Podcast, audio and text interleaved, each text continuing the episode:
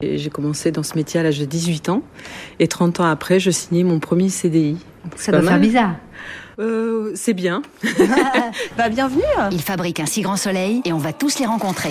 Direction Vendargue. Enchanté. Merci. On est super content d'être là. Venez, je vous ai Allez, on suit, on y va. Merci beaucoup. Épisode 36, la régie générale.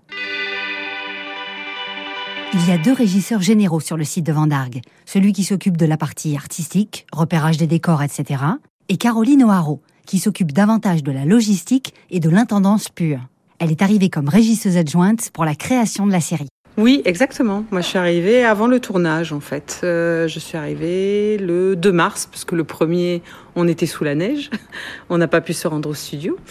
Ah ouais? 1er mars 2018, il y a eu de la neige ici dans les Ouais, Hauts. il y a eu de la neige, ouais. Voilà, bah, le 2 mars, euh, sur le pied de guerre, euh, pour, euh, pour cette belle aventure, en fait. Si tu arrives et que tu t'installes, toi, tu fais partie des permanents.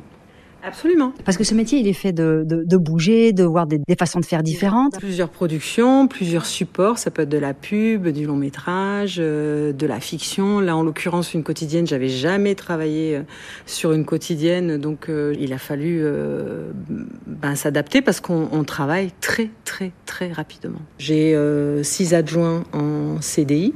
J'ai à peu près six adjoints en intermittent, une quarantaine d'assistants régie. Les assistants régie, c'est eux qu'on voit sur le plateau, Voilà. Il y a un adjoint avec quatre assistants par équipe. par équipe. On est quatre équipes euh, en prépa en permanence, pendant que quatre tournent.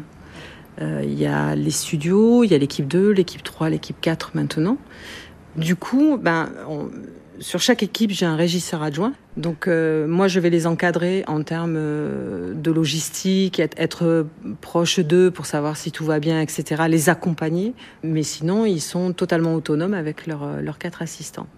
Pour essayer d'expliquer aux, gens euh, ce que c'est la régie, En, en préparation, ça va être euh, déjà d'avoir l'autorisation de, de tourner la- dans la métropole ou que ce soit la Grande Motte ou à Palavas-les-Flots. Donc ça nécessite des demandes d'autorisation. Ça va être euh, une négociation aussi euh, chez un particulier. Si on va tourner chez un particulier, il faut s'entendre sur les termes financiers, voir avec eux ce qu'on va utiliser. Et nous, derrière, on va ramener toute la logistique. Donc ça part de trouver un lieu pour euh, les, préparer les comédiens, trouver un emplacement pour faire déjeuner l'équipe.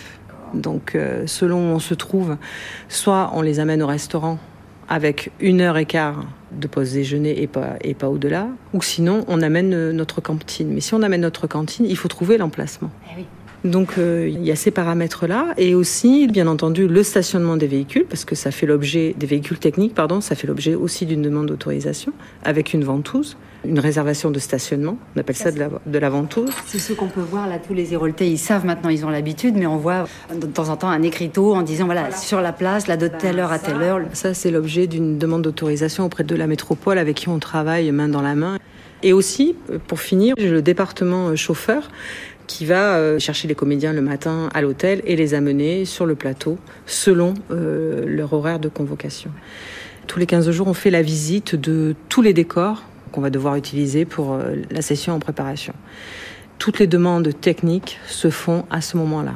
Donc ça, aujourd'hui, ben, par exemple, on a une nouvelle villa qui, apparaît, ben, non loin, dans un champ derrière, il va falloir mettre une nacelle pour mettre un projecteur euh, de nuit. Donc il va falloir trouver le propriétaire de ce champ pour lui demander l'autorisation de poser une nacelle chez lui. Et c'est normal en fait.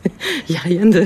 Voilà, donc ça fait aussi partie de, de, de notre métier. Donc en fait, vous avez euh, des interlocuteurs hyper différents tout le temps. Ouais, c'est ça qui est génial.